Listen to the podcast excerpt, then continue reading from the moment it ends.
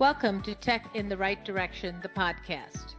Let's take tech in the right direction to drive social change and close the employment, pay, and culture gap for women in technology. This podcast is focused on helping turn ideas into action and create opportunities for women to advance in the dynamic technology industry. I hope this podcast will inspire and motivate you to encourage more women and girls to seek or grow a career as a woman in technology. Stories about the journey of amazing women in the tech field starts right now. Welcome to Tech in the Right Direction. This week I'll be speaking with Sarah Curry. Sarah is a five time AWS security consultant for Amazon Web Services. Sarah works closely with AWS customers to architect, implement, and deploy AWS cloud security solutions that streamline their security process and enables workflows to maintain a high standard of compliance and quality. Additionally, Sarah is an advocate for mentorship and increasing the presence of underrepresented individuals in the cloud security space. She is the co-director for the AWS Women in ProServe's Community Engagement Committee, founder of the AWS ProServe Women in the Security Group, and sits on the associate board of Gilda's Club Middle Tennessee. Welcome to the show, Sarah. I'm so excited to have you on. Yeah, I'm I'm so excited. Th- thanks so much for inviting me. Sure. So let's get started. Um, Sarah, can you share with us your career journey and how you got to where you are today? Yeah, absolutely. So I have kind of an interesting story in terms of how I got to um, being a security consultant at AWS. I actually came from a non tech background. Um, so back in college, I actually majored in management and marketing with an emphasis in healthcare.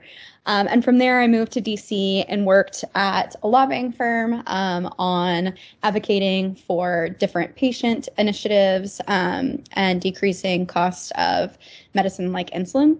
Um, and I actually got put on a project that they estimated would complete in 15 years. And as you know, in tech, things move a lot faster than that. So mm-hmm. I pivoted um, over into a more technical aspect of working as a project manager um, at a tech startup in DC.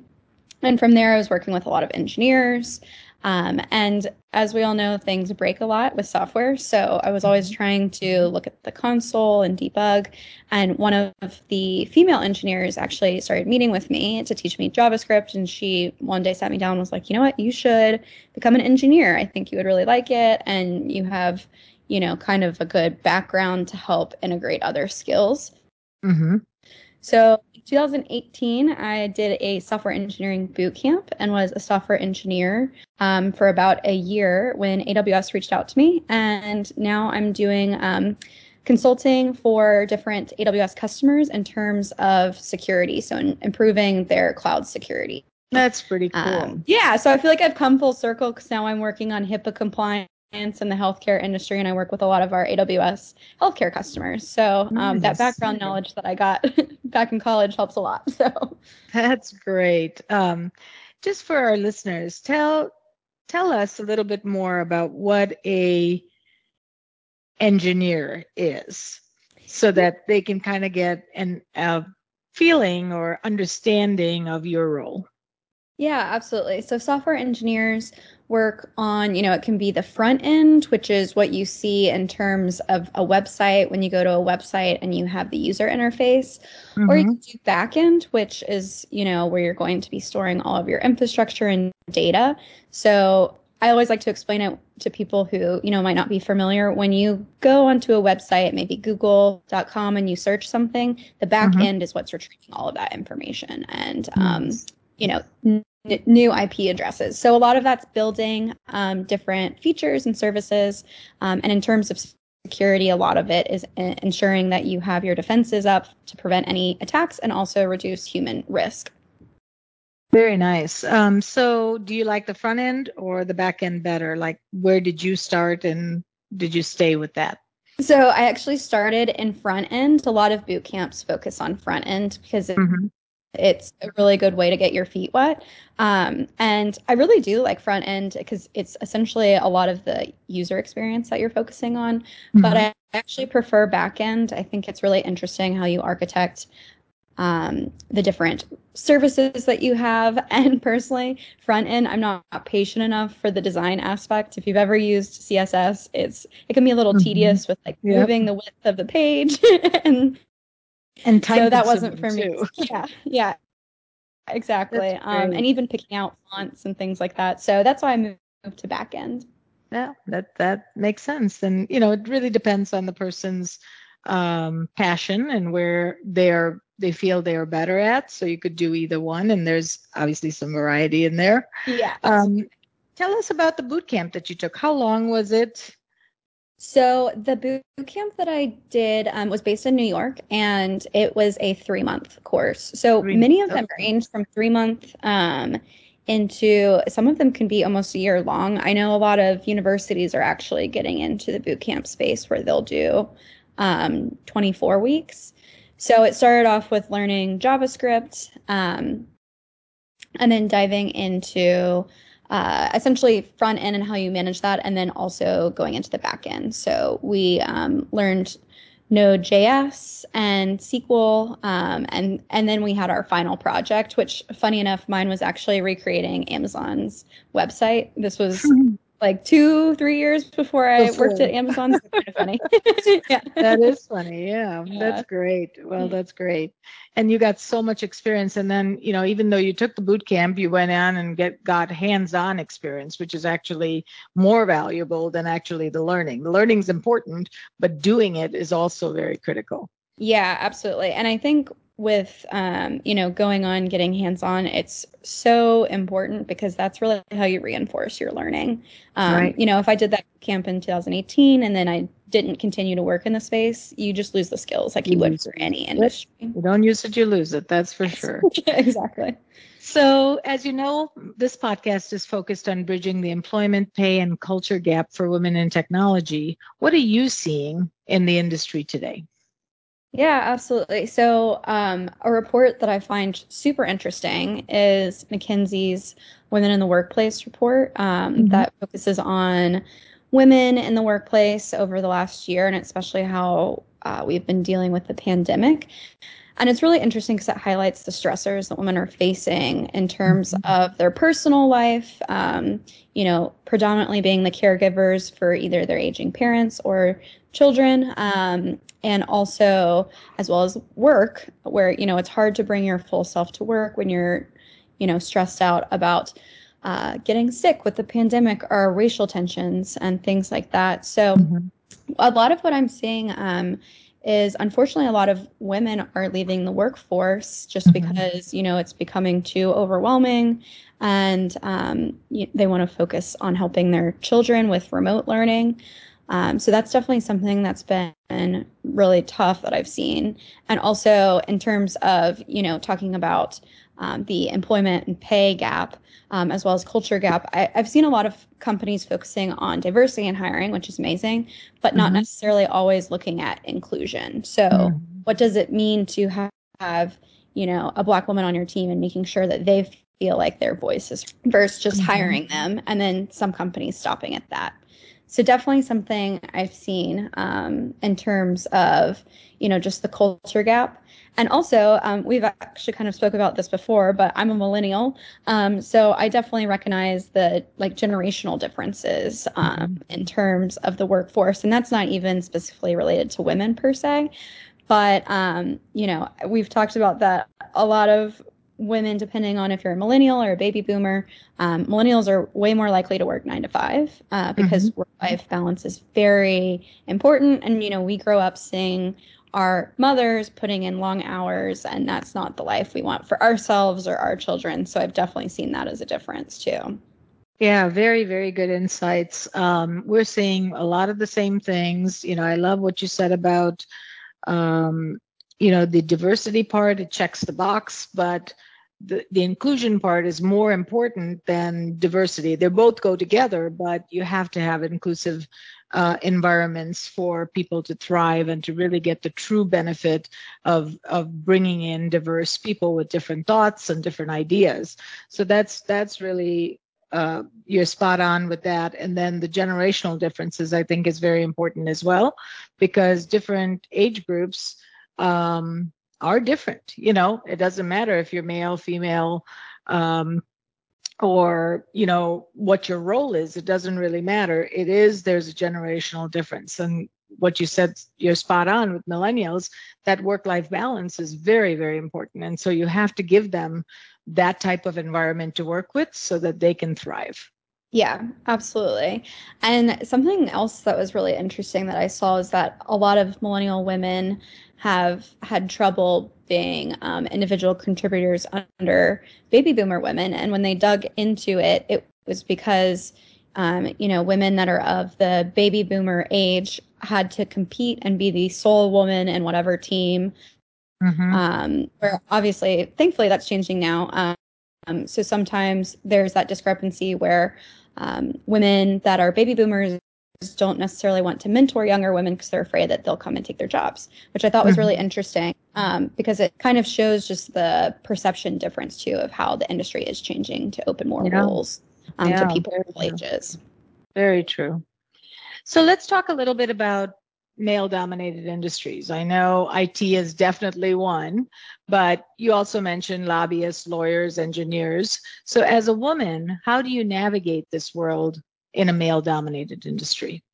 Yeah, absolutely. And, um, you know, it's been really interesting because all of the different industries, such as lobbying world um, and law and engineers, there's different you know, uh, I guess issues that come along with each workplace.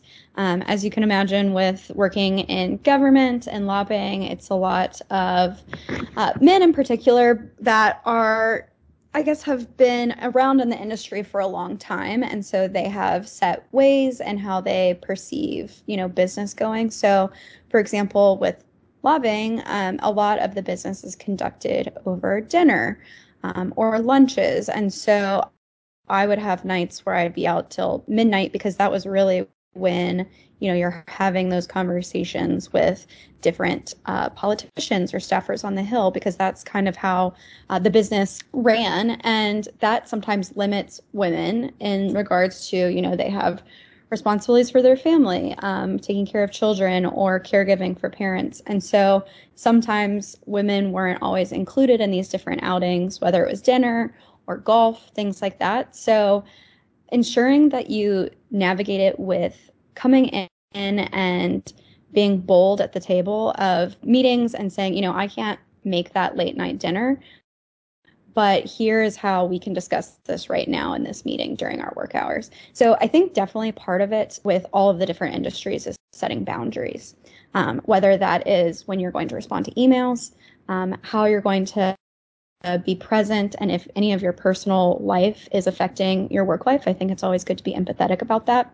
but something that i think is really important in these male dominated industries is taking the time to educate your male coworkers because you know a lot of it is there's always good intentions but they don't understand the impact that you're having. So, one of the examples I use to help explain this is if you're walking on a sidewalk on the street and you bump into someone on the sidewalk, and you hurt them, you didn't mean to bump into them, you didn't mean to hurt them, but you did have the impact of hurting them. So you should apologize and learn.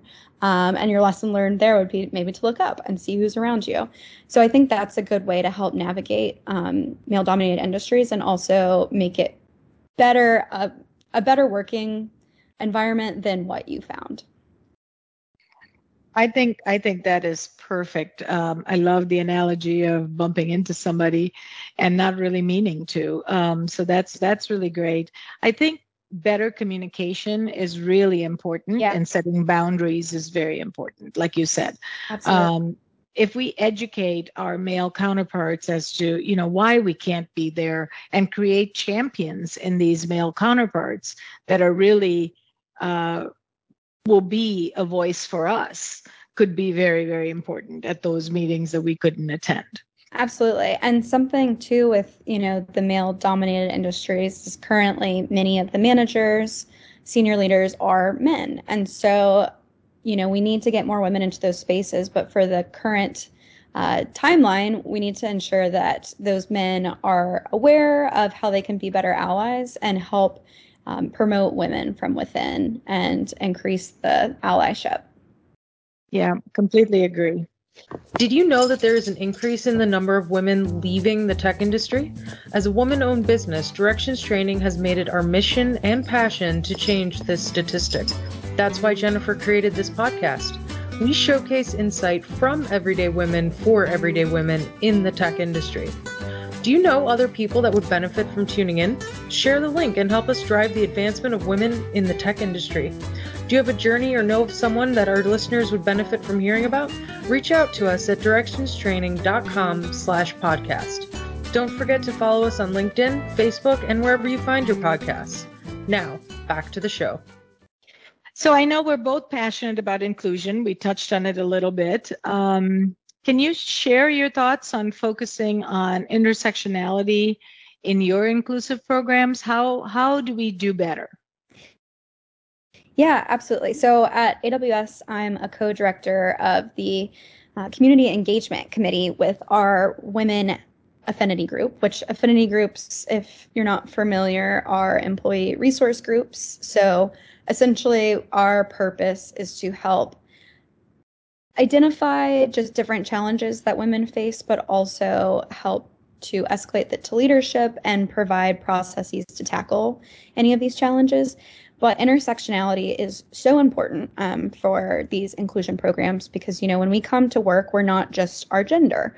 Um, we're complex human beings. So you're also bringing to work, you know, your race, your religious background, um, sexual orientation, if you're an introvert or an extrovert if you're a veteran or if you're disabled, um, and even things like if you're a caregiver or first if you've made the choice to be child free.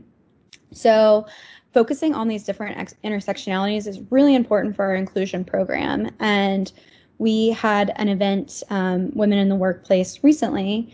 And when we were focusing on that, the report talks a lot about Black women and how they are actually impacted way more than any type of um, any other race of women because not only are they dealing with the stressors of the pandemic but they're also dealing with the stress of the racial tensions and social um, injustice that's happening around the united states.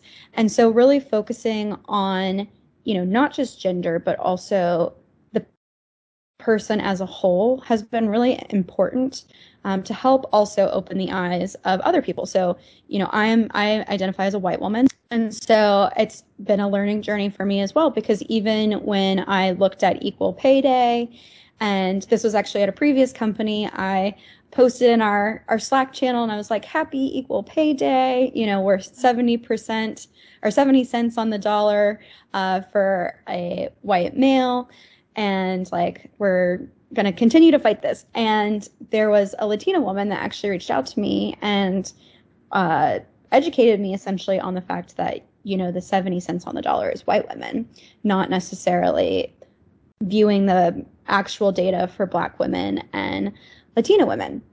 So taking those moments to have really honest conversations about, you know, we're more than just our gender and we have different obstacles is really important to help in these different programs to make people feel more included. That is so, so true. Wow. You know, sometimes we don't think of all of those intersectionalities that come into play. Um, women are not all equal, you know, mm-hmm. even within the women gender, you have, you know, like you're saying, Black, Latino, other women come from different backgrounds, come from different um, environments they are getting different pay they're you know treated differently. So we really need to make sure that we are very inclusive with everybody.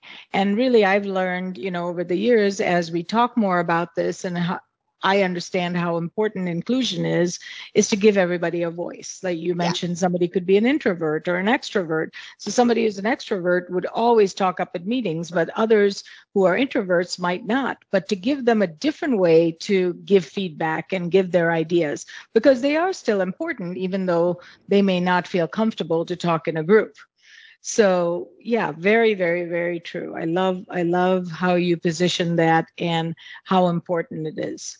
Yeah, absolutely. So another area of passion for both of us is diversity. We talked about diversity. It doesn't need to be just a checkbox. It needs to be uh, really bringing in different thoughts, ideas, people of all races, of all genders, of all sexual orientation. Doesn't really matter but bringing those perspectives to the table, which really enriches an organization. Um, so, how do you think diversity is critical for improving an organization's security posture? Because you focus yeah. in that area. Tell, give us some thoughts on that. Yeah, absolutely. So just like you said, to echo you, I definitely, you know, diversity is so important for not only just, you know, including people and helping to improve equity, but also in terms of business outcomes, it's been proven over and over again the more diverse your organization is, the more likely you are to hit your business outcomes and be profitable. Um, and when it comes to organizations and their security posture, something that has become increasingly more important uh, for security is having that diversity of thought. So, you know, when we're walking in and looking at diversity, we're not necessarily looking at people's looks or their race and their background, really the heart of it is we're looking for diversity of thought because, you know, people carrying out these attacks, they don't come looking one kind of way or from one specific background. The hackers are coming from lots of different backgrounds from lots of different parts of the world. And so, in order to mirror that, it's really important for organizations to have cybersecurity teams or cloud security teams that can mirror the actual world and can provide those diverse perspectives in terms of, you know, how there might be a wider range of cyber threats. So, for example, um, you know, the ransomware attacks are increasing as we've seen, and increasing cyber resiliency is super important. But another way that we've seen a lot of um, malicious actors come in is through phishing attacks. And if you're not familiar with phishing, um, it's essentially when you get different links via email, text, um, whatever type of communication it might be, saying, "Hey, Jennifer, you haven't updated your password, and you know we're not happy about it from your boss's point of view, maybe." And so then you get nervous and you click on the link, and then they have access to your data based on certain scripts running or um, whatever they're trying to access. So, phishing is something that I think is really interesting, um, and social engineering, which essentially is asking people for their personal information. And you know the way that those attacks are going to happen and people respond are going to be a lot different depending on your background. So you know whether it's socioeconomic, race, etc. If you know your team is made up of mainly one certain type of person, they're not necessarily going to be thinking about the different perspectives of um, how maybe an, an Asian woman would respond to a phishing link versus maybe a um, you know six year old veteran and just the different perspectives. So a lot of what's really important about this is that you know people are coming from all different types of backgrounds. And so with having those people on your team you're going to be able to create more secure solutions. So to help your organization and protect your employees but also earn trust with your customers as well. That's great. And i i think organizations need to really think about that diverse yeah. team to mm-hmm. have that diverse team to think about security of the organization because things are really really crazy. And you know phishing is it seems sometimes so real and it's not you know? It's it's those people on the dark web that are out to catch you. Yeah. Yeah. and so it it can be scary i mean for an organization. So diversity and critical thinking is so important for an organization's security posture. So that's great. Yeah. That's great and I think right. it's important too. Um, so for noting diversity of like different career paths too, because obviously, you know, some people might get a cybersecurity or computer science degree from the university, or others might just self-teach um, mm-hmm. and learn skills with some different online courses, and that also helps provide different perspectives as well because you know, if not everyone needs to have necessarily a degree in it, if they can come and be a self starter and learn, that's also a really good quality to have on your team as well. Yeah, I, I actually met a hacker a while ago and he was then hired by the federal government because he had these skills that you know maybe wasn't taught so well in school but he had real world experience. Yeah absolutely. Yeah it's kind of crazy. Um, so i learned a lot about empathy during the pandemic that was you know one of my big aha moments even though you know i'm i consider myself an empathetic person, but when you're running a business, sometimes you have to keep things, you know, very much in line. But the pandemic kind of threw things everywhere. So it wasn't that easy. And then I learned really people are dealing with so much during the pandemic um, that empathy was so, so important. So, why do you think it's important to have honest, empathetic conversations in the workplace? What What is your experience? Yeah, absolutely. So, yeah, one of the things with um, the pandemic that's been really interesting is, I think it's highlighted that we have more things going on than just our work. Um, and it's helped people really recognize that we're we're all humans. We are not just a security consultant or a CEO or a janitor. We have families. Um, we have certain interests and different concerns as well. And so I think the great part about these honest, open conversations in the workplace is it really helps teams feel more um, open to, you know, sharing more about themselves, but also learning how they can support others. As as um, as an example, you know, I've uh, dealt with a lot of coworkers that, you know, maybe they are not showing up to meetings or not being prompt. And instead of necessarily coming from a place of anger, like, why isn't this person not showing up? They're disrespecting my time, coming from a place of curiosity and wondering, you know, what is going on in their life. And I actually had a scenario like this somewhat recently where I had um, uh, male co- coworker not show up to my meeting and it felt disrespectful in the moment. I was like does he not respect me as a woman? Um, and that's why he didn't show up because it was a very important meeting. And so someone on my team was like you should escalate this to his manager. It's not okay. But i kind of took a step back and thought you know i don't really know what's going on with this person. So i reached out to him personally and asked, you know, if there was a reason why he didn't show up and he had a family member in the hospital. And so I think that's why it's super important to have these empathetic conversations because that helped me like really give me perspective and remind myself, you know, this person isn't just their job. They have other things going on and sometimes they're emergencies, so they're not necessarily going to contact you to let you know they're not going to be on the meeting. So I think that is really helpful. And also in terms of leadership, if senior leaders can open up and be vulnerable about different things they're going through, I think it really helps build community and a sense of belongingness that you feel that support with your employer. Yeah, I think that's a great example is not to jump to the conclusions, to really yeah. be open-minded, ask questions, you know, like you did. You took a step back and you said, you know, was there a reason that you didn't join the meeting rather than saying, you know, I really took that negatively, you should have joined, or, you know, however you would yeah. phrase yeah there's different ways to approach it and that empathetic way really makes a difference. It's it's really important in the workplace. I agree. Absolutely. And i think it just reminds you to kind of have grace and patience with mm-hmm everyone around you because you mm-hmm. stop and you know what's going on in your life so you're you know fully aware of those things but you need to stop and think about what everyone else is dealing with as well and we we have a whole new world now because people are working from home so you see yeah. dogs and cats and exactly. you know children everybody you know as part of the environment and you have to be really open to say, you know, that is the world we're living in today, you know, and through the pandemic, the kids were home and the parents still had to work, you know. Yeah. so absolutely. you just have to, yeah, adjust. Yeah. Mm-hmm. Very, very neat.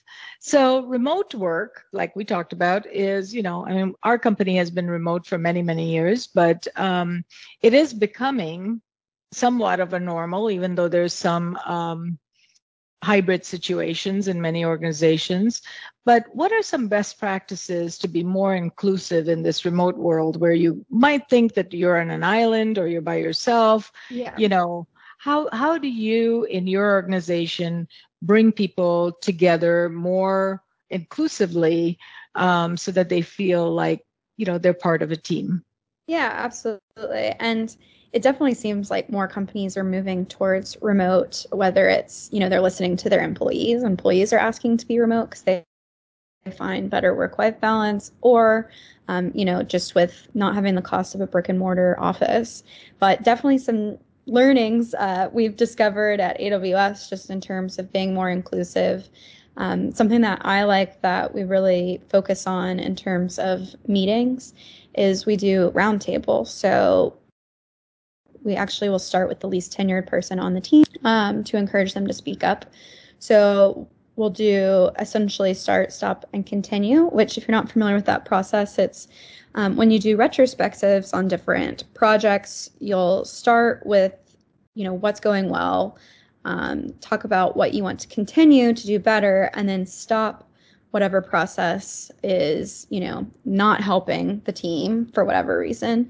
And I think, think these roundtables are really helpful because they actually call out each person one by one, and it helps give introverts that space to speak up um, without feeling like, uh, well, I guess without them feeling nervous um, in a team setting, and also ensuring that extroverts don't dominate the conversation. I myself is, am an extrovert, so it's something I've had to practice as well.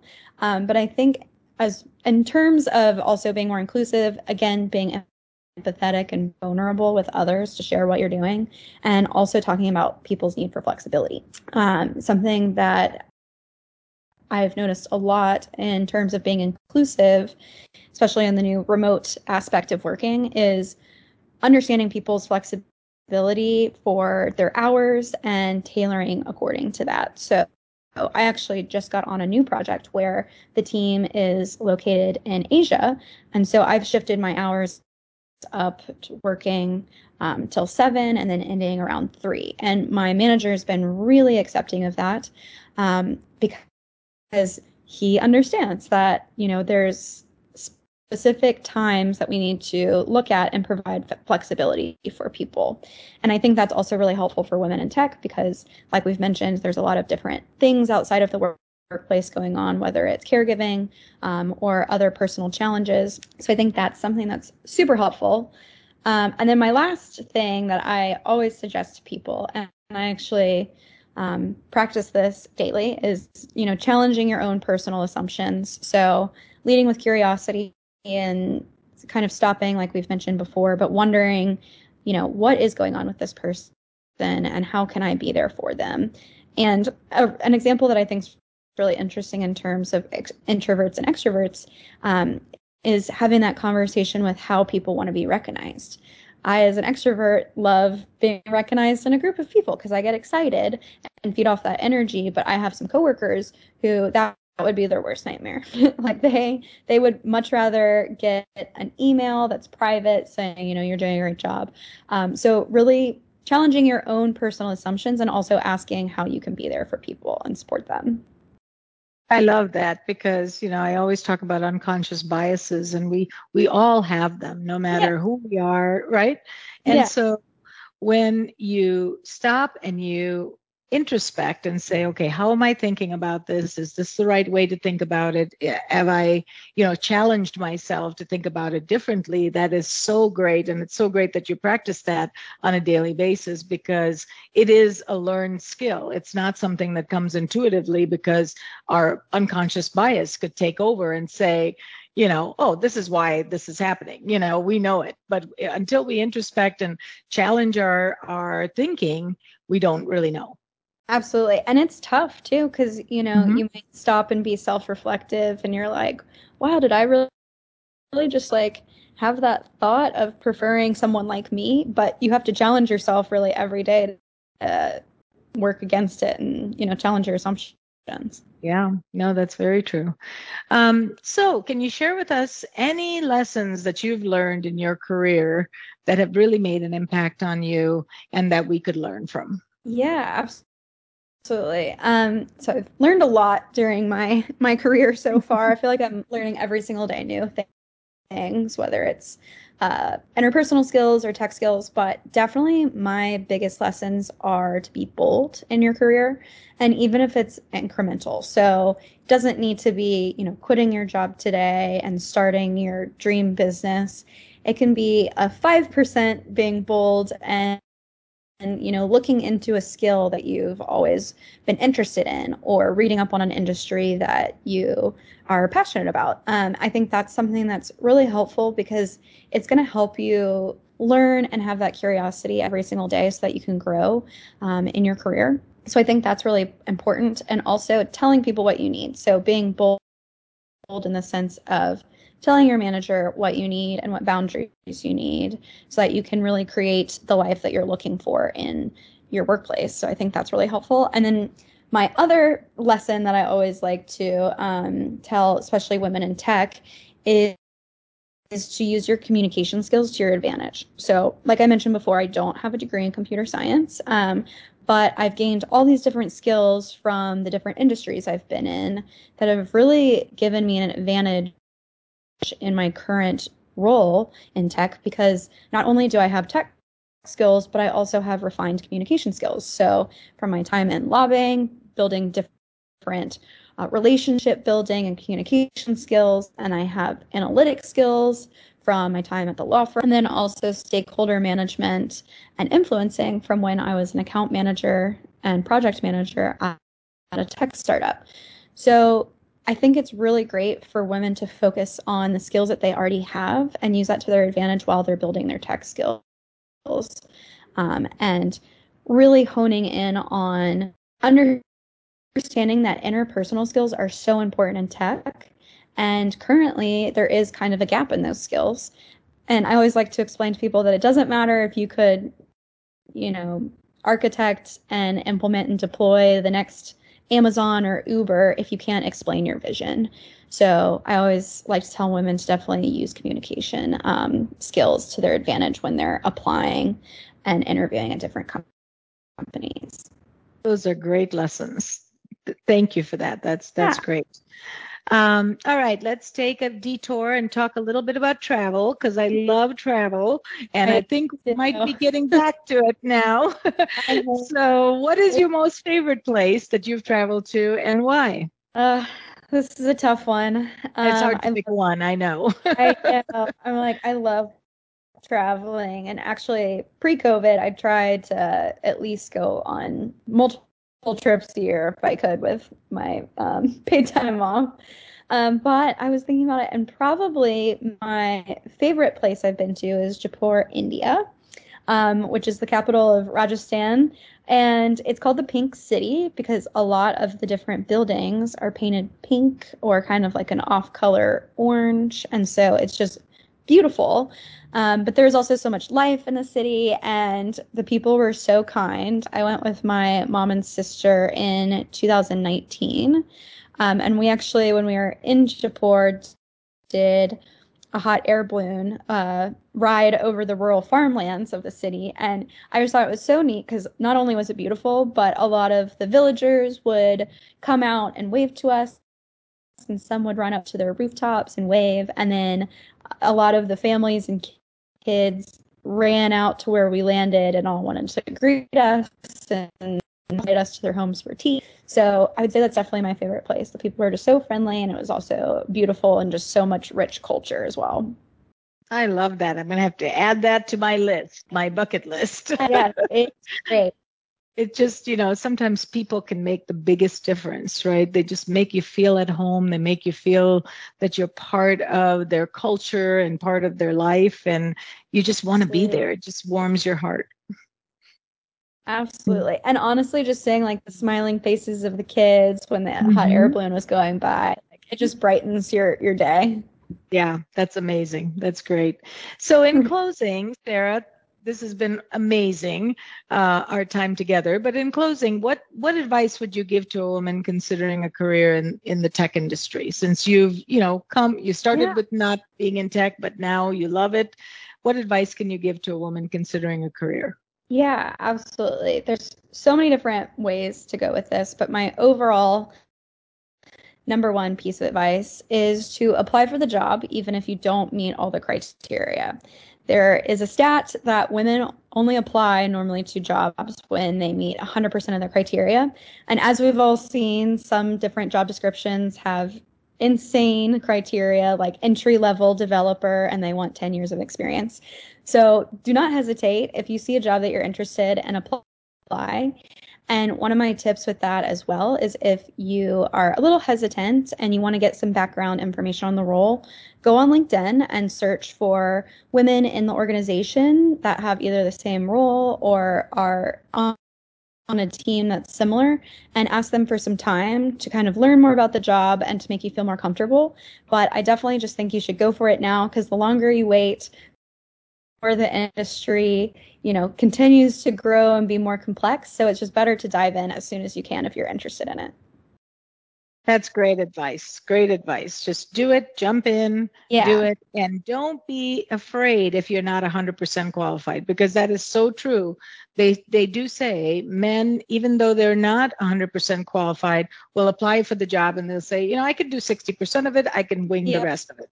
I'm yeah. confident enough that I can do it. But women don't always have that confidence and they have to meet the criteria 100% before they'll apply. So this is an absolutely great piece of advice for women yeah, to build absolutely. that confidence muscle. And I always like to tell people like it's okay to be afraid. That's yeah. you know, it's a natural fear that you, you might have going into a new industry, but don't let it stop you from joining something that could honestly be life changing for you. That's right. That's right. That's great.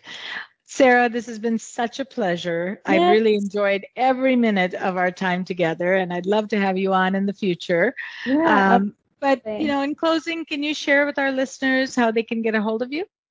Yeah, absolutely. I am more than happy to talk to anyone um, of the listeners of the podcast. I always want to help uh, mentor and provide support as I can. So feel free to reach out to me on LinkedIn. My name is Sarah Currey, C U R R E Y, um, or you can email me at curreysarah28 at gmail.com. So Currey, C U R R E Y, Sarah, S A R A H 28 at gmail.com.